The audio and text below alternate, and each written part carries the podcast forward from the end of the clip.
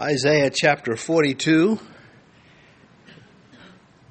We'll begin in verse 14, but since we don't have a lot of verses, I thought I would take the time to uh, introduce uh, a little extra time to introduce what we have before us. Religious failure is what we're going to discover in this passage. Uh, maybe you've heard Christians say, I'm not religious, but I have a relationship with Christ. In answer to someone that is uh, thinks that Christians are this religious entity, and I think that uh, that's true in contrast to those who have religion without Christ. But we have religion. There's no getting around that. The New Testament reminds us, James chapter 1, if anyone among you thinks he is religious and does not bridle his tongue but deceives his own heart, this one's religion is useless. Pure and undefiled religion before God and the Father is this to visit orphans and widows and in their trouble and to keep oneself unspotted from the world. And so while our emphasis is not on ritual, we most certainly have a system of beliefs. And the question might arise for us at times why do religions, true and false religions, so often fail? Why do denominations of the true faith sometimes fail? I think the answer is very simple. It's right in the scripture. When men are no longer listening to God, they're going to fail, even if they're going through uh, religious steps, have a religious system. When men are not repenting of their sin, and of course I mean men and women, people, then there's going to be religious failure. This is what the prophets were dealing with all the time in multiple generations. It has everything to do with us. It is not about just them as the old song, he was talking to the hypocrites and Pharisees and everybody else but me, which is, of course, lampooning that wrongful behavior of thinking that Jesus was only rebuking people back then. Leaders in churches and the people that attend the churches today, as has been through the ages, are tolerating the sins of each other. Now, there's a difference between tolerating sin and being gracious and dealing with sin.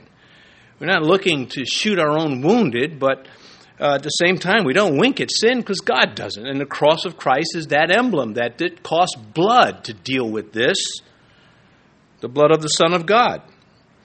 And God, uh, you know, is dealing with people who are intolerant of His will, but tolerant of sin. And that's where your religious failure is going to come from.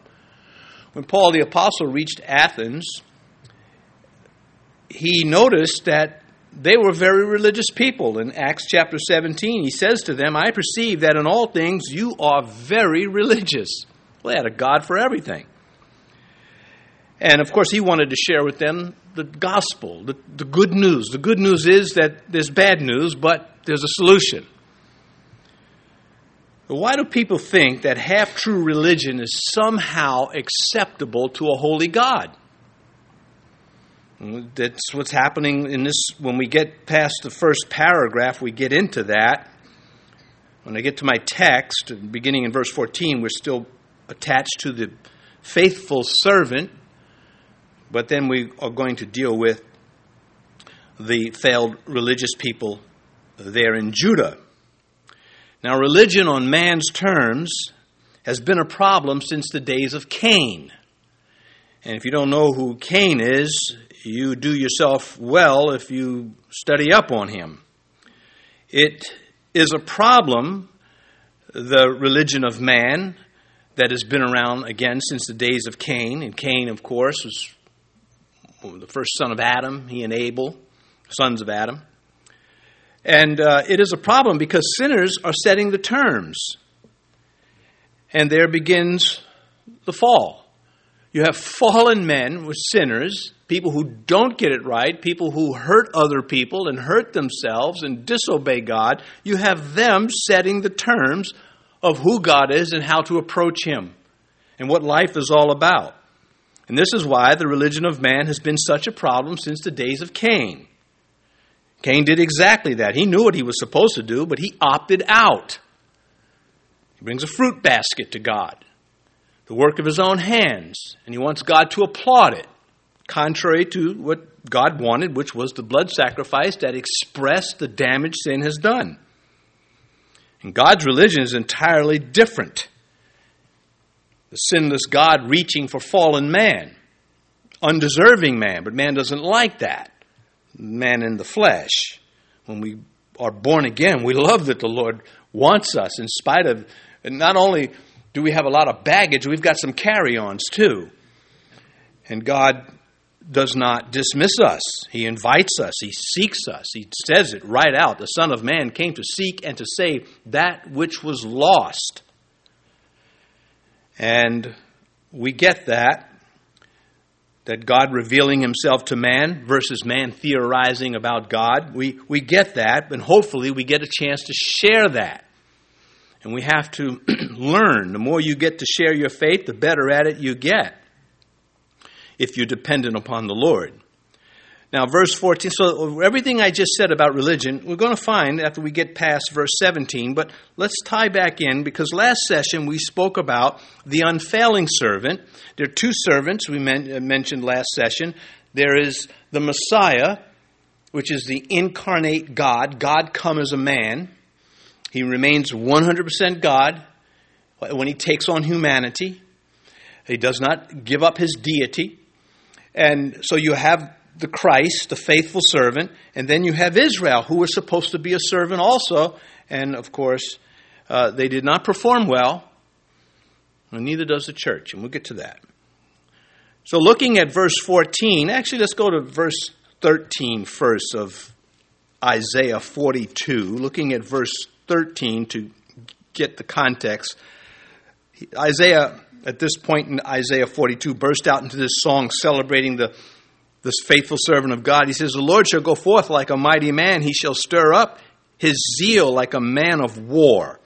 He shall cry out, yes, shout aloud. He shall prevail against his enemies.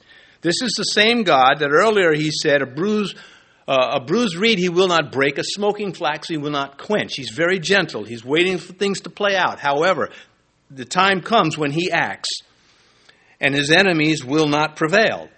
And so now, verse 14 I have held my peace a long time.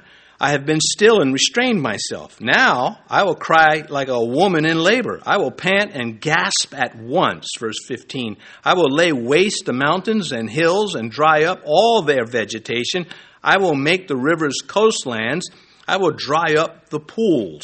I will bring the blind by the way they did not know. I will lead them in the paths that they have not known. I will make darkness light before them and crooked places straight. These things I will do for them and not forsake them. So now he's talking about his people. The obstacles are going to be removed by the unfailing servant. And if it, by the time the Jews are released from Babylon, they'll appreciate that God's going to make a way for them. But this is far more reaching than just those coming back to Judah after 70 years of captivity. and in verse 10 of Isaiah 42, sing to the Lord a new song and his praise from the ends of the earth, you who go down to the sea and all that is in it, you coastlands and you inhabitants of them. And so again, this section is is an outburst of joy that God is going to act on behalf of his people. He's declaring his methods of grace. He has been restrained, but never has he been indifferent. And I think it's a vital part of, of your theology to understand, you know, why is there suffering? Why is there misery? Why is there death and wars and all these horrible things? God is not indifferent to these things. If he were, there would be no judgment because he wouldn't care. But he is restrained. And his restraint is often a misunderstood method of his grace. You don't, we don't know what God is. What's He supposed to do? Uh, print out a newsletter for every, you know, every day to tell you what's going on globally with people and how things work? God doesn't like the situation either, but He's going to see it through, and He makes that clear to us. He created man in His own image, a free thinking individual.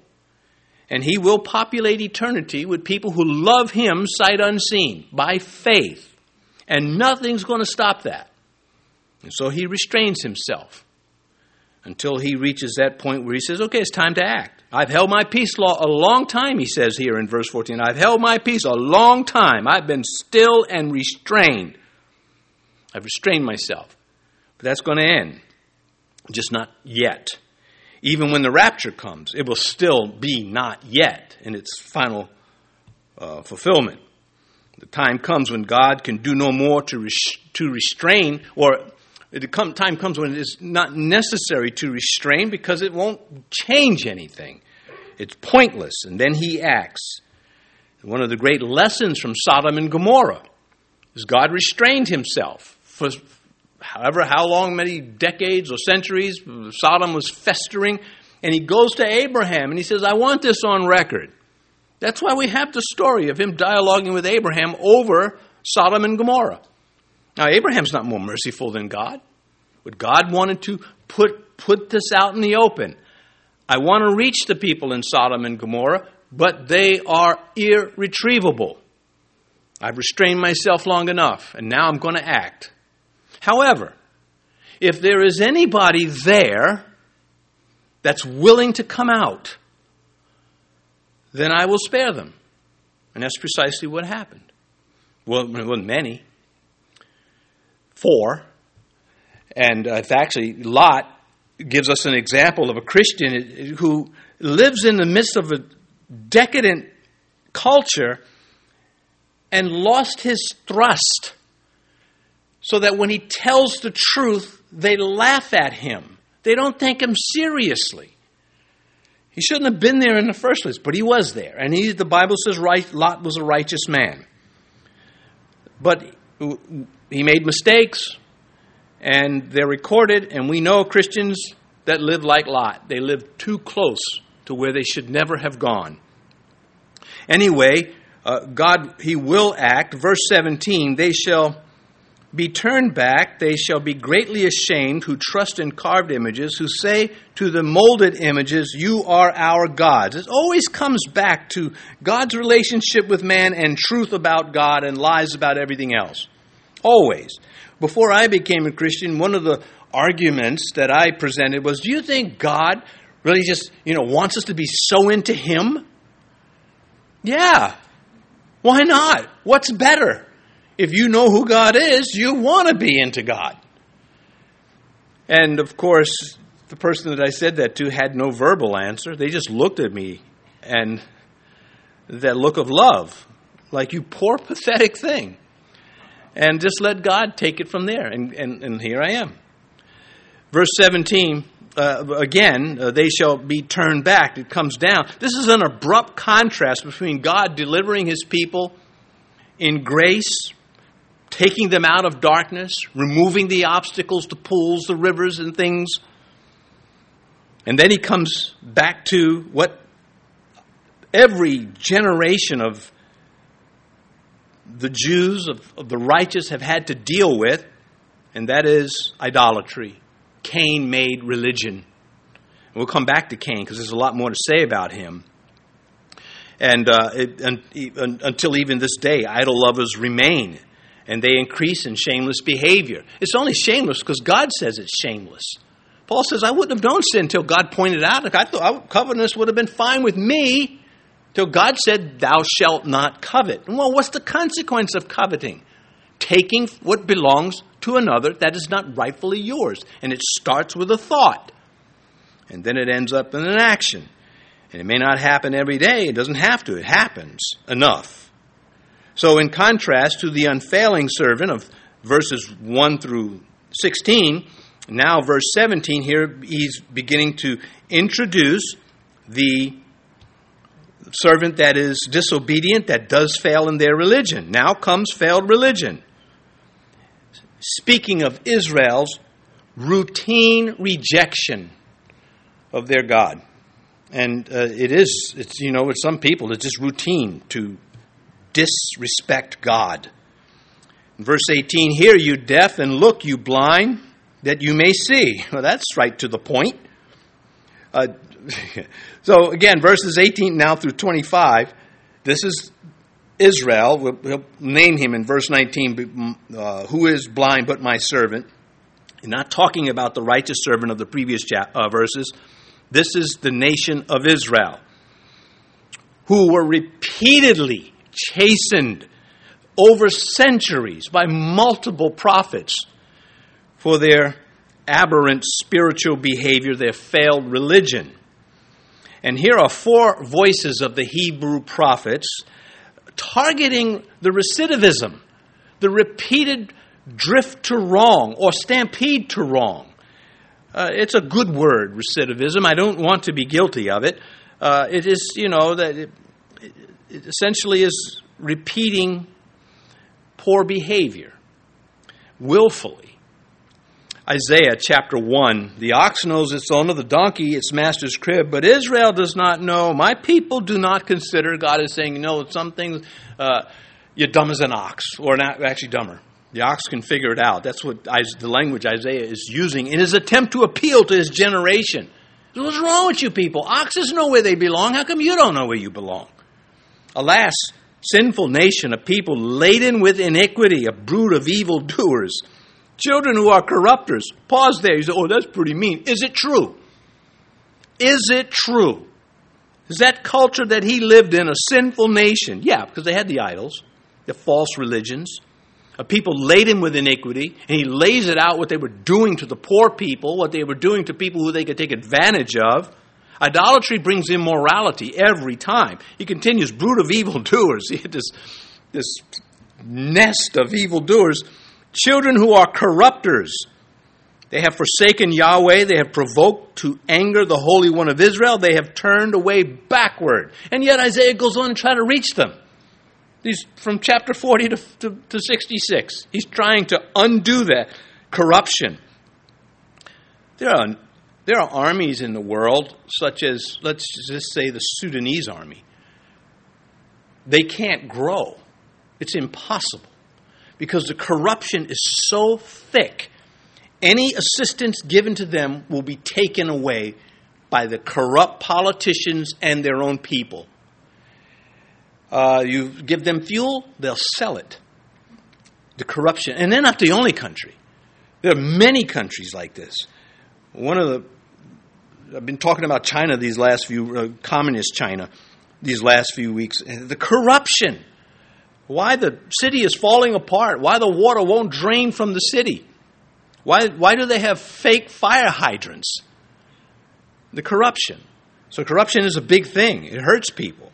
Jeremiah rings in. He says, For my people have committed two evils. They have forsaken me, the fountain of living waters, and hewn for themselves cisterns, broken cisterns that can't that can hold no water. And any water they hold, it's stagnant anyway. So they've, they've opted out of the flowing springs of God. Jesus said, He who believes in me, as the scriptures have said, out of him will flow living water. You're tying that in, that's a dynamic link to Jeremiah, who came along 500 years before Christ was born. But Christ has always been. He is the Yahweh of the Old Testament. He knows everything Jeremiah said because he's the author and finisher of our faith. And so there, Jeremiah says, You've chucked God for these statues. You've given up the, the springs for these broken cisterns that can't hold water. They're not wells, they're puddles. And you don't even do a good job at that. Hosea rings in, My people are bent on backsliding from me. Though they call to the Most High, none of them exalt him. Well, no fox, no, no atheists in foxholes. People, I don't believe in God. Yeah, well, when those, when that artillery starts landing around you, you're calling on God. And that's what uh, Hosea is saying. My people, they're determined to be sinful. It's, it's, it's just, you know, what do you do with this? Well, if the person has a contrite heart and calls out to God and seeks truth, God will come to them. But if they don't do that, then you're stuck. If you start using your experiences in life to define God, you've just made for yourself an idol. Instead of receiving the revelation of God and making fresh experiences. Micah rings in. Micah, he says, Oh, my people, what have I done to you? And how have I wearied you? Testify against me. Tell me, what, what is it about me that you don't like, that you love about the idols? Well, God knows. The idols let you do whatever you want. After all, you made them. You want to do a certain sin, make a God that honors that sin. The Greeks were notorious. They had a God for, for drunks. Speaking of which, my, and Micah 2.11, he says, you know, you people would make a man who preached on drinking alcohol a pastor. I should read that, lest you don't believe me or question my interpretation, which I know you would never do. Not possible. Uh, where we are, a two. We have a. Any of you watch Adam twelve? we have a two eleven in progress here. Micah two eleven. If a, if a man should walk in a false spirit and speak a lie, saying, I will prophesy to you of wine and drink, even he would be a prophet of this people. What kind of society is that? Well, we have it here. They, they have their little multicolored flags and they want to have churches still and they want to be part of Christendom. That's leaven. That's toxic. You have an Agent Orange in your salad. What about the New Testament church? Is she more faithful than ancient Israel? Well, listen to this verse and you decide. 2 Timothy chapter 4 from the New Testament. For the time will come when they will not endure sound doctrine, but according to their own desires, because they have itching ears, they will heap up for themselves teachers. And they will turn their ears away from the truth and be turned aside to fables. These are churchgoers he's talking to. He's not talking about idolaters outside of Christendom. He's talking to people who have lined up with Christians. And he's saying they're going to shop for the pastors they want.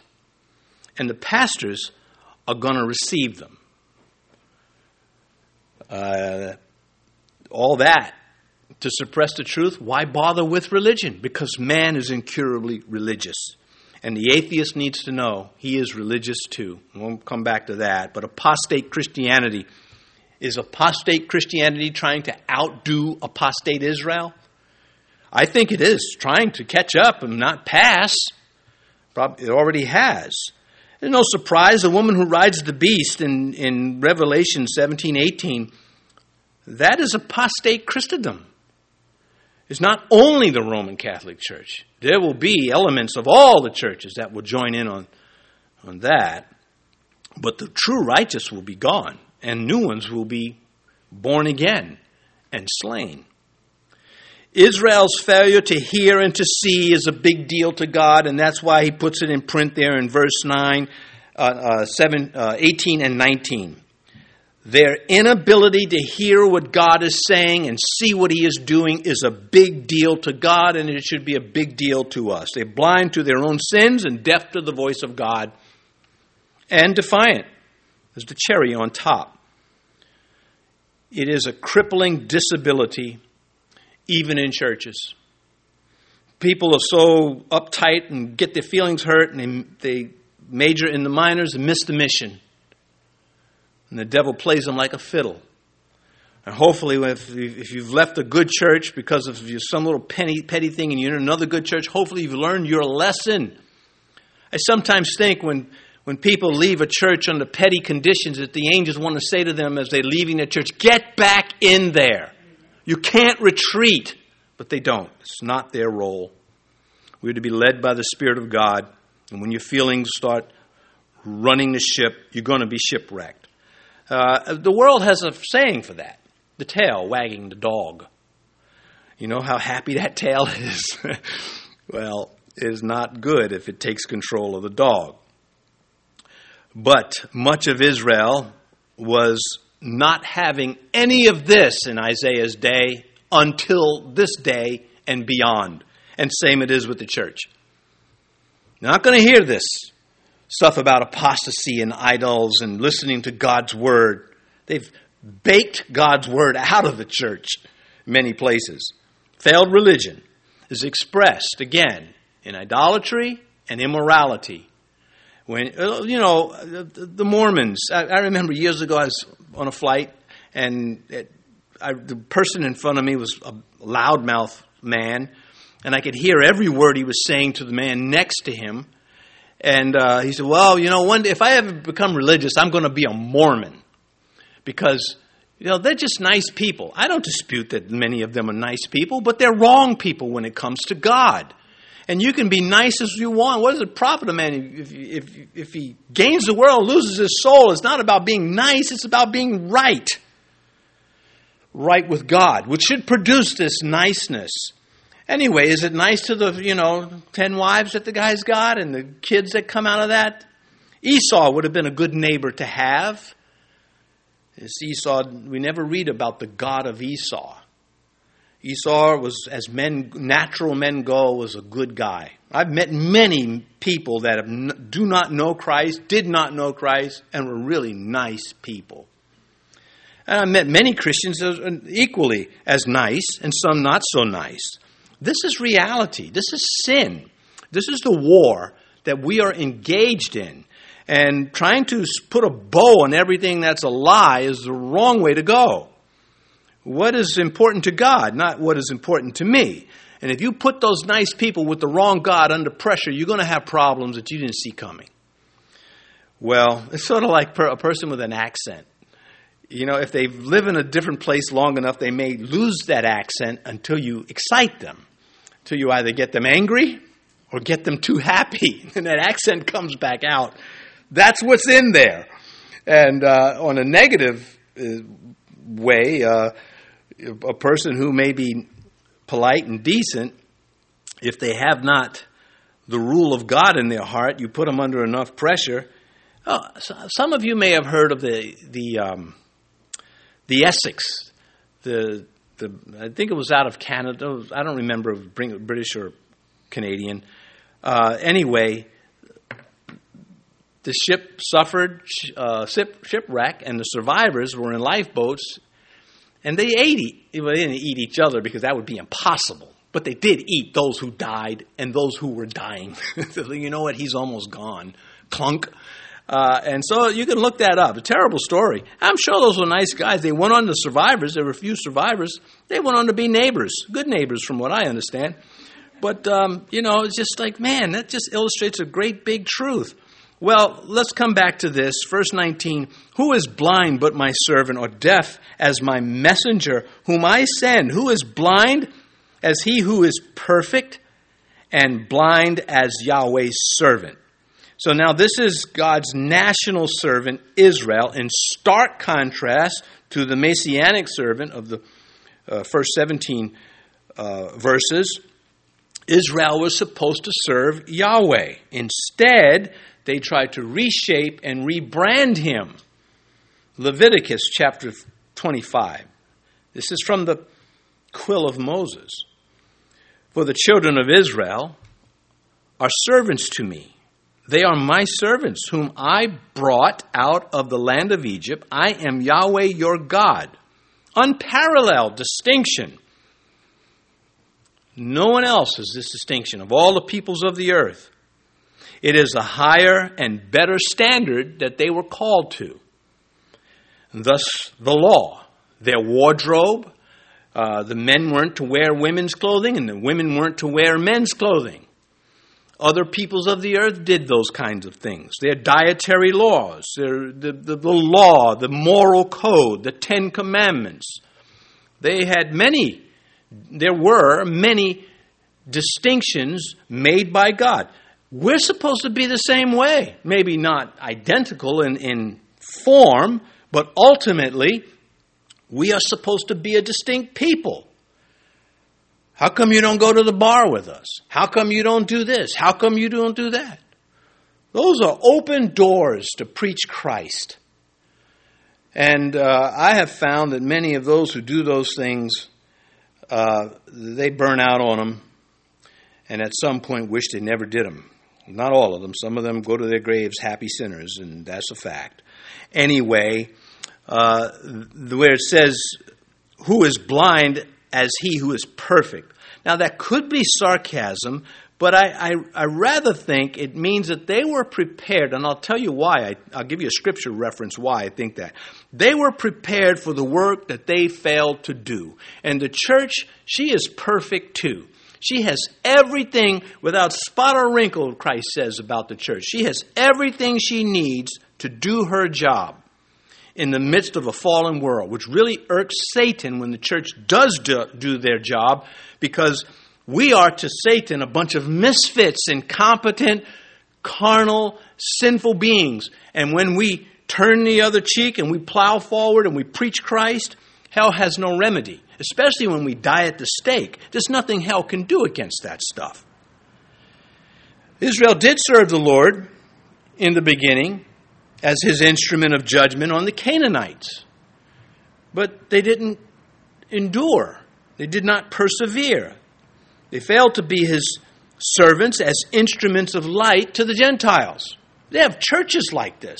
We have churches that, you know, if you're not one of us, you're not saved. We're not giving you communion. You have to be a member here to get this. I mean, it's just, I mean, there may be some elements of sanity and particles of this, but overall, the body of Christ is global. There is the universal church where I can meet a Christian a, that I've never met before in another state or another country, and instantly there's a, there's a, a kindred spirit. Then there is the local church where I invest myself to serve the Lord, the base of operations that is so disrespected by so many. It's the body of Christ, bought with his blood.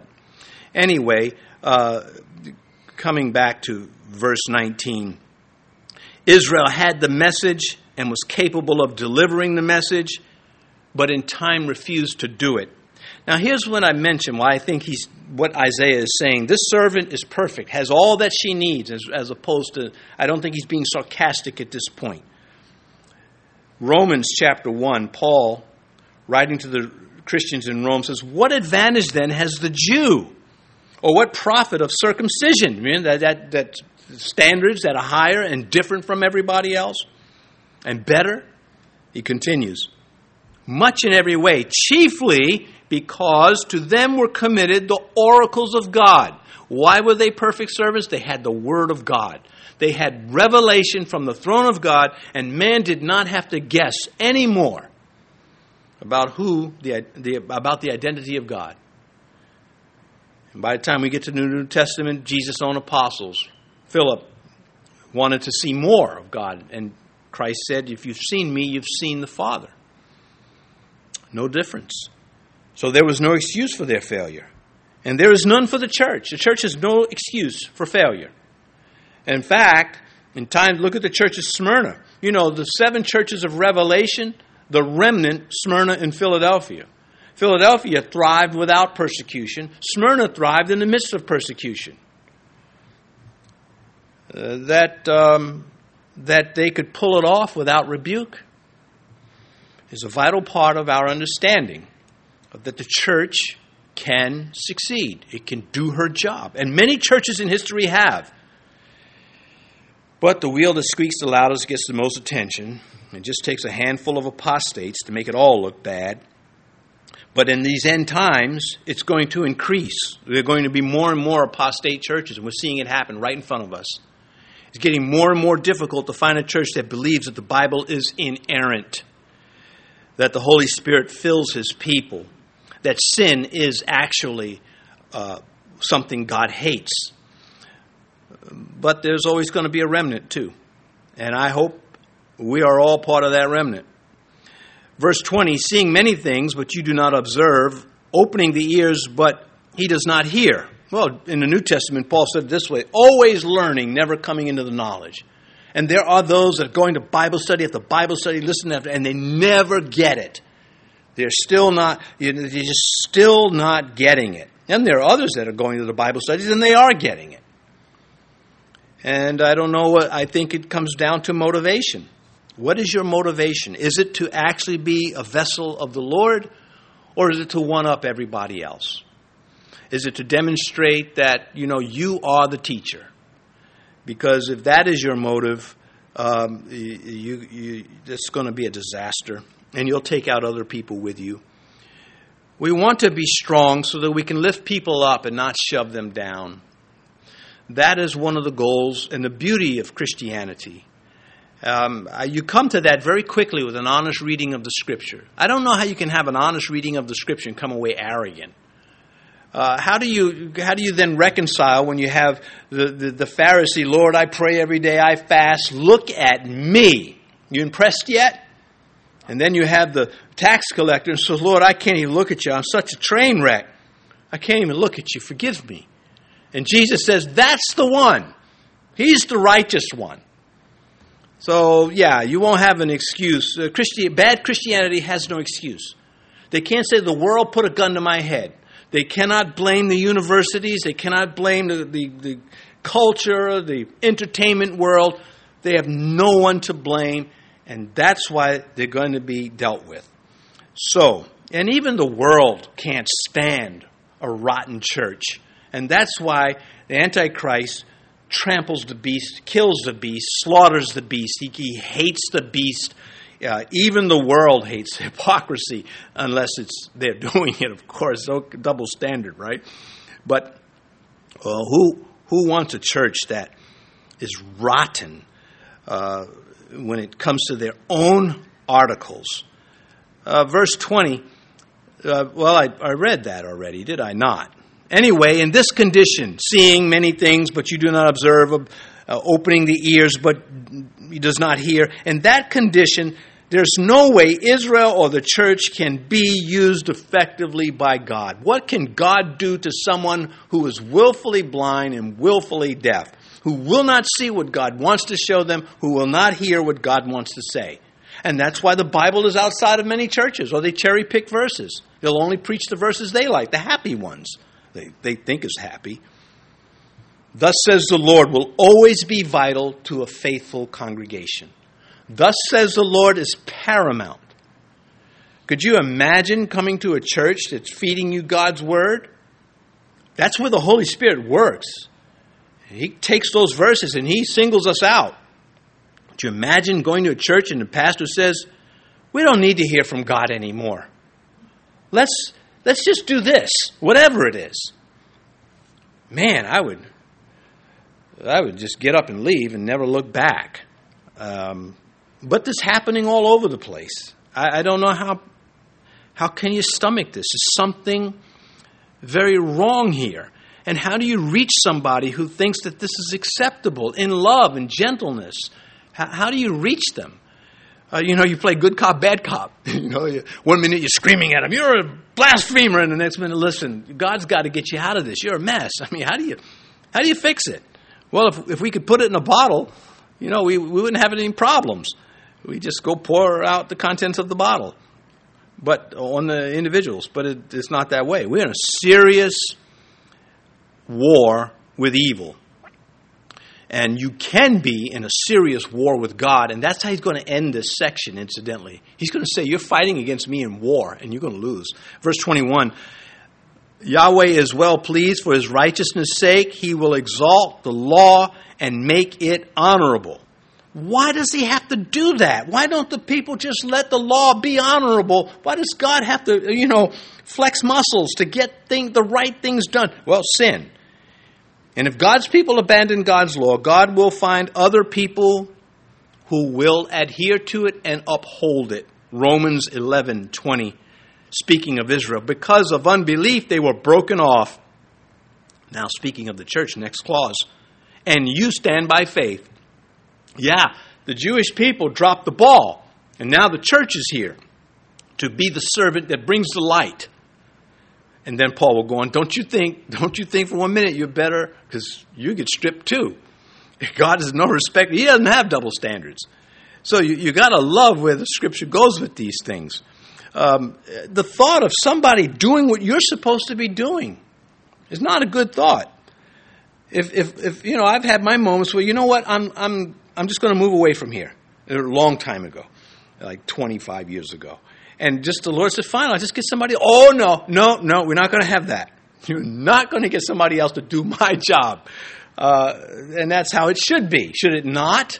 What if you're in a workplace and you never preach the gospel? And some new guy comes in and starts preaching to everybody. Oh man, what a rebuke. This is what happened with the old prophet of Bethel. You remember God sent the prophet from Judah to go into the northern kingdom to preach to Jeroboam and point, oh, you know, so this altar's, you know, was evil and he preached. And God said, when you go home, you go straight home. You go a different way. Don't stop at anybody's house. And the old prophet of Bethel heard that God had brought up a man of God to preach the word because he wasn't doing it. And he lies to him. And he gets him killed. Uh, so my point is the old prophet of Bethel should have been the prophet sent, but God had to bring one up. And then that didn't turn out good. All because of one man who could have made the difference. But he was settled in his lees. Mary of Bethany demonstrated the antidote to apostasy without even trying. She just loved the Lord. She just wanted to be with him. She wanted to hang on every single word he said. Luke chapter 10. This is when her beloved sister Martha, and Martha is a good girl, she's a hard worker, but she's a different animal than Mary. Mary was more sensitive to spiritual things. Uh, you know, Martha was a harder worker, it seems. Mary might object if she were here, right? Uh, anyway, Luke 10, verse 22, when, when the sister says, Hey, tell Mary to get herself in the kitchen and help. Jesus answered her, But one thing is needed, and Mary has chosen that good part, which will not be taken away from her. Oh man, Martha must have said, Why did I open? I did it again. I put my foot in my mouth. When am I going to learn to shut up? Anyway, the Lord is talking. Mary was sitting at the feet of the Lord listening to the Bible study. Uh, the Word of God is paramount. Verse 22 but this is a people robbed and plundered. All of them are snared in holes, and they are hidden in prison houses. They are for prey, and no one delivers, for plunder, and no one says, Restore. Their disobedience led to their suffering, the humiliation, the harm. Who wants to be on that team in verse 22? Let's show of hands. Who wants to be robbed and plundered, snared in holes, can't even get out, hidden in prison houses? What a way to live. Prey, and no one delivers. Now, truth is, and Hebrews points this out, there are times that Christians have been, or not only Christians, just the righteous, have been in similar situations because of their righteousness. These are this way because of judgment. As Hosea rings in and says, My people they perish for lack of knowledge. They're God's people as a race, not as individuals necessarily. Judas Iscariot opted out. He forfeited his status, as many, you know, Caiaphas, you know, many of them forfeited their status. Uh, but others embraced it, such as Isaiah. Verse 23 Who among you will give ear to this? Who will listen and hear for time to come? So he challenges the people of his day and every other generation after, even to this day. The re- religion without Christ is bad religion. That's our view. Now, the world has their view. Other religions say, well, you know, ours is better. One of you got to be right. Which one's going to be right? Why am I not a Muslim? Why am I not a Hindu? Because I've looked at their, heard and listened to their positions, and it just starts somewhere, but not far back enough. It lacks the spiritual features. It lacks, compared to what I find in the scripture, it's got nothing. It's not, not, not even a second runner up. There's a reason why I love the Lord. There's a reason why I believe He is His word is right, and you can trace it back. You can not only can you trace back the generation to generation how we got the word. You know, some guy didn't come out of a barn one day with a piece of paper in his hand. God told me this, you better listen or we're going to kill you. That's essentially what some of the other religions are. Or my fathers told me. Well, where'd they get it from? It's sort of a religious evolution where it doesn't have any sensible beginning. But you look at Christianity, it has a foundation. And it's got in the middle of all these prophecies, so many of them already fulfilled. So accurate are the prophecies that scoffers come along and say, oh no, they must have added that later. And found out, well, there are other writings that they respect that has those prophecies in it before the events. How do you account for that? Now, there's a reason why we believe that Christianity is the faith that belongs to God and the others are not. Yet, God in His mercy knows those who have. Look, there's somebody, there have been people born in Yemen that have never heard the gospel and died. God will do the right thing with that. I don't know if that person's going to make it to heaven or not, but I do know this. He's going to do the right thing. He does every time. My responsibility as a Christian is to preach it like I've been given it. And that's all of our responsibility. If Jesus says, I want you to go into that town and I want you to tell them red shoes are no longer allowed, then that's what I'm going to do. Uh, he doesn't do that, and I'm glad. I like red shoes um, on some people. I like pink shirts, but not on men. how it should be. yeah. All right, well, I haven't said that in a while. I need to brush up on it. Anyway, uh, religion without Christ is bad religion, it is cursed, as was the religion of Cain which, which was a prototype for all false religions. We are hated for pointing this out. We're hated for not agreeing that, well, there's something salvageable. Universalism. One of the things, there were several things that irritated Charles Spurgeon in the uh, 1860s and 70s, uh, uh, turn of century almost. Uh, anyway, uh, that, that uh, there were those that were saying, the Bible is flawed and not trustworthy. There were those that were saying that uh, God is the father of everyone. That's universalism. That is not true. Jesus said to the Pharisees who were attacking him, You are of your father, the devil. And that is a pretty clear put down of universalism. So, what do the universalists do?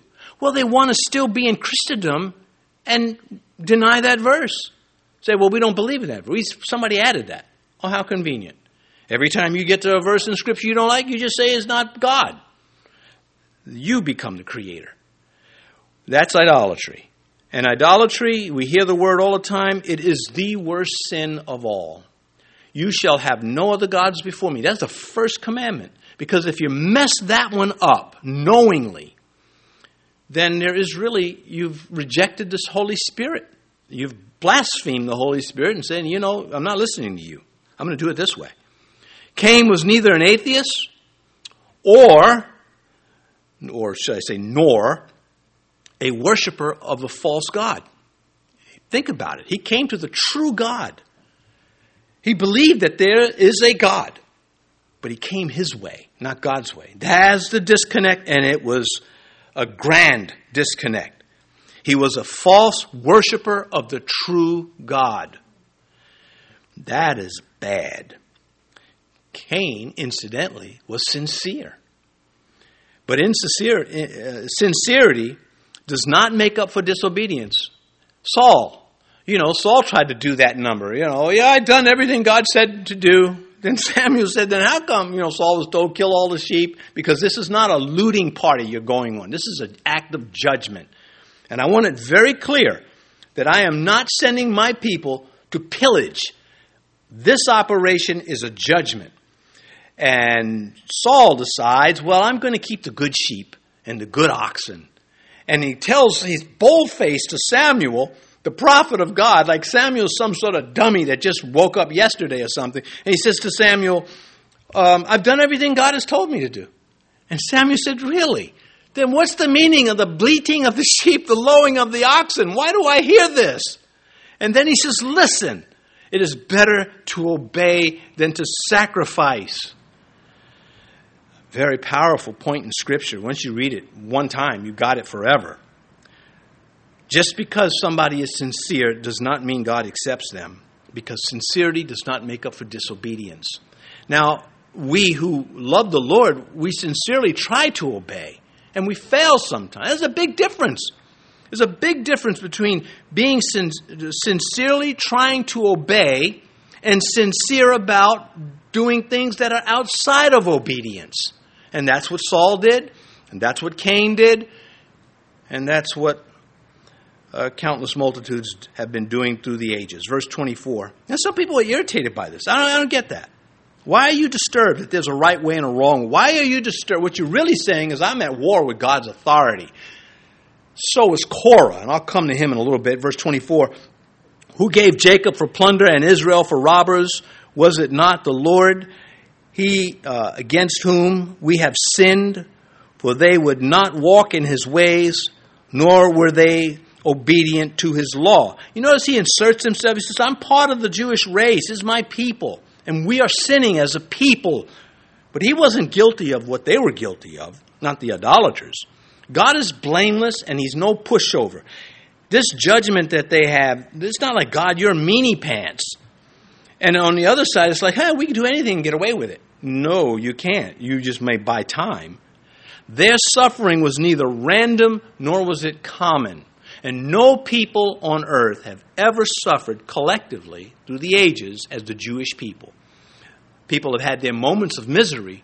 Nobody's come close to what the Jews have gone through. And God is saying through the prophet, the judgments you incur are judgments because of your iniquity. They're not random. They're like, oh, what's happening to us? God promised the opposite if you would obey. But failed religion is man's version of life, man's version of God. Cain, Balaam, and Korah are the poster boys for this. Jude, Jude verse 11, woe to them. He's dealing, he's talking about uh, people who come into church against authority. Woe to them, for they have gone in the way of Cain, have run greedily in the error of Balaam for profit, and perished in the rebellion of Korah. They defied God when they defied, God, defied God's authority on earth. Korah, he's the one that said, you know, uh, Moses, Moses, you and your brother Aaron, you, you think you're the answer? You think that, you know, you're it? None of us are righteous? And he started this rebellion. It came to a conclusion when the ground that Korah was standing on opened up a sinkhole and swallowed him and 250 people just swallowed them up. Uh, and everybody that was watching said, Ooh, that was the end of that rebellion. And so Jude says, Yeah, it might have been the end of that rebellion for that guy, but we've seen this over and over. And I'm just going to let you know it's just as dastardly now as it was then. They thought Balaam, who was greedy for money, prosperity teachers, Cain, who just wanted to do religion his way, they thought half religion was somehow acceptable to a pure God. They thought that truth was, you know, debatable. There are no absolutes. Uh, you know, mathematics teaches us that 2 plus 2 is 4, and there are no exceptions. And everybody's fine with that. Just can't do that with God. Well, this, um, this appeals to mankind since sin entered humanity, this rebellious spirit. As I'm speaking right now, there are untold multitudes just milling around, doing people things in a state of failed religion. And we try to reach them, we try to preach to them. Failed religion. And again, the atheists and the agnostic are no exception. They are every bit religious because religion is your system of belief. However small or large, it is your system. And if the atheist wants to, you know, uh, reduce it to, well, I just don't believe in God, well, you just got yourself a religion. Uh, no, it's not because you think you think lighting candles, wearing robes qualifies as religion. God says no. The definition is bigger than that. Uh, listen to this. Someone, I don't know the name of this man, this pastor. Uh, I have it written down somewhere, but not here. One who claims to be a skeptic of one set of beliefs is actually a true believer in another set of beliefs. That's the truth. If you say, I don't believe that, well, you must believe something else. And if you believe anything, what does that say about you? I think it's uh, Chesterton, that said, uh, uh, if, you, if you don't believe in something, you'll soon believe in anything. Uh, anyway, Romans chapter 1. This is God pulling the rug from under their feet. For since the creation of this world, his invisible attributes are clearly seen, being understood by the things that are made, even his eternal power and Godhead, so that they are without excuse. I don't know, maybe there is one, but I've never met a child who has a problem believing God. Maybe as they get older, and the influences and indoctrinations and things come on them, cake up on them. But as a child, I have never, maybe you have. Uh, per, you know, perhaps a child that's been abused would be an exception, but overall, there are some evils that have to be taught. And uh, man seems to have a ready classroom with him when he finds somebody who believes in the truth. And that classroom is designed to mix you up. And that's why we have children going off to universities as believers in Christ and coming out anti Christ. I would like to be waiting for them at the front door when they come out that university classroom. Oh, I used to believe in. Pow! What do you believe? Okay, okay. I mean, you just sometimes want to get a pass from the Lord. Lord, just this one time, can I cut this guy off just this once? I won't harm anything. No, you can't. How about I slap you in the head? All right, anyway. Verse 25. I mean, am I the only one that ever has feelings like this? It's just all of you are so busy. No, we're busy praying when we drive for you because you're so messed up. Verse 25. Therefore, he has poured on him the fury of his anger and the strength of battle. It has set him on fire all around, yet he did not know, and it burned him, yet he did not take it to heart. And so there's the summary God appealing to backsliders who become apostates to not become apostates and back, backsliders and apostates. Proverbs 6:27. He tries to reason. Can a man take fire to his bosom and his clothes not be burned? I guess if he believes in magic, I mean, it won't happen. You can believe in magic that won't make physics go away. Anyway, can one walk on hot coals and his feet not be seared? Well, you, you remember Burger King tried that? and the feet were charcoal broiled. Any of you remember they had this big seminar for the Burger King executives and they walked on hot coals and many of them ended up in the ER. Not funny, but, you know, the irony of selling charcoal burgers and feet. Anyhow, this part here where he says, the strength. Let's go back to the first clause. Therefore, he has poured on him the fury of his anger and the strength of battle. In other words, God is saying, You want to war with me? Okay. We'll, we'll go to war against each other. Who's going to win? And it burned him, yet he did not take it to heart. What do I have to do to reach you? Anti Jesus rhetoric cost. It cost the individual who mouths off against Christ. There are other laws and there are consequences. There are spiritual laws. 1 Timothy again, chapter 4. This is 1 Timothy. Last one was 2 Timothy. Speaking lies and hypocrisy, having their own conscience seared with a hot iron. A person can get to the point where you can't even, you can't shake their morality. Your immorality is so taken over they can lie to you as though it was law. They can steal from you without blinking or regret. They can harm and ruin your life. Look at the news media. They ruin lives. They don't care. They just go on to the next story. You're just part of the story. If ever I get interviewed again by somebody news, I'm going to say, what nitwit would talk to a journalist? Be gone, you demon. Uh, I mean, it just, I'm, I'm sure they're, no, I'm not. I'm not sure. I'm just sad. Anyway, as with the outlaw on the cross, hanging just a few feet from Christ, the creator of the universe, he blew it. It was his choice. The other one, he made the right choice.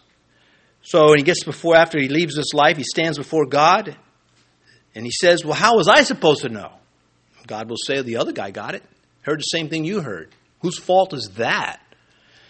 Well, may we be able to communicate the severity of these things.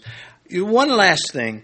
You know, we have loved ones uh, who we have to disfellowship but not disown.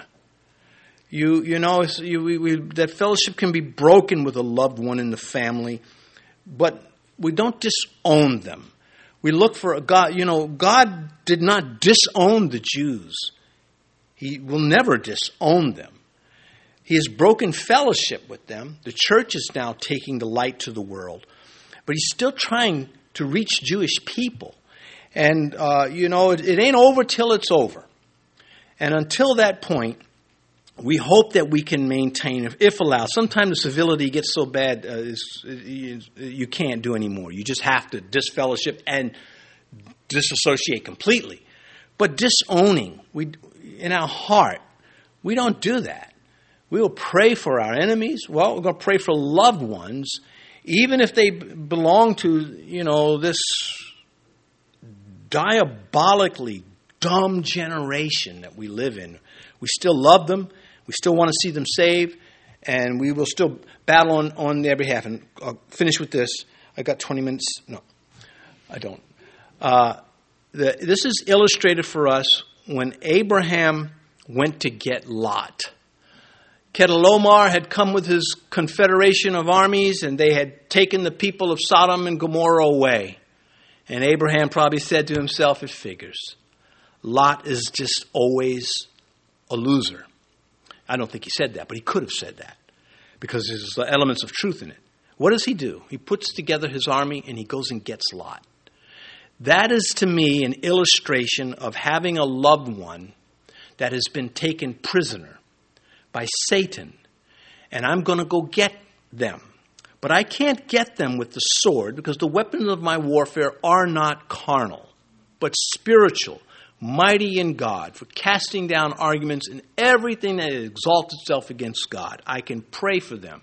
And there's only one source in the universe against my praying for someone who's lost, and that is hell. That is Satan. Well, I'm going to do the opposite of what he wants all the time if I can. So understand Isaiah, all the prophets, they're condemning sin, but they're appealing to the lost all the time. And that's why uh, we love them so much, because God, uh, God reached down and got us. Well, let's pray.